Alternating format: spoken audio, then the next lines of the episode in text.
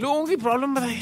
सोच नहीं रहे सिर्फ़ टेंशन ले रहे सोच रहे उन चीज़ों के बारे में जिसके बारे में नहीं सोचते कंस्ट्रक्टिव चीज़ों के बारे में सोचो ना। अब टाइम पास नहीं होता लोगों का।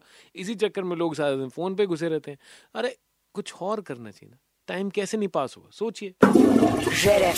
सोच सोच कभी भी आ सकती है। Oh yeah. सोच रहा था शौचालय में एक बहुत बड़ी प्रॉब्लम लोगों का टाइम पास नहीं होता। इस चक्कर में उलझुल हरकतें करते हैं कभी बोर होते हैं परेशान होते हैं स्ट्रेस लेते हैं।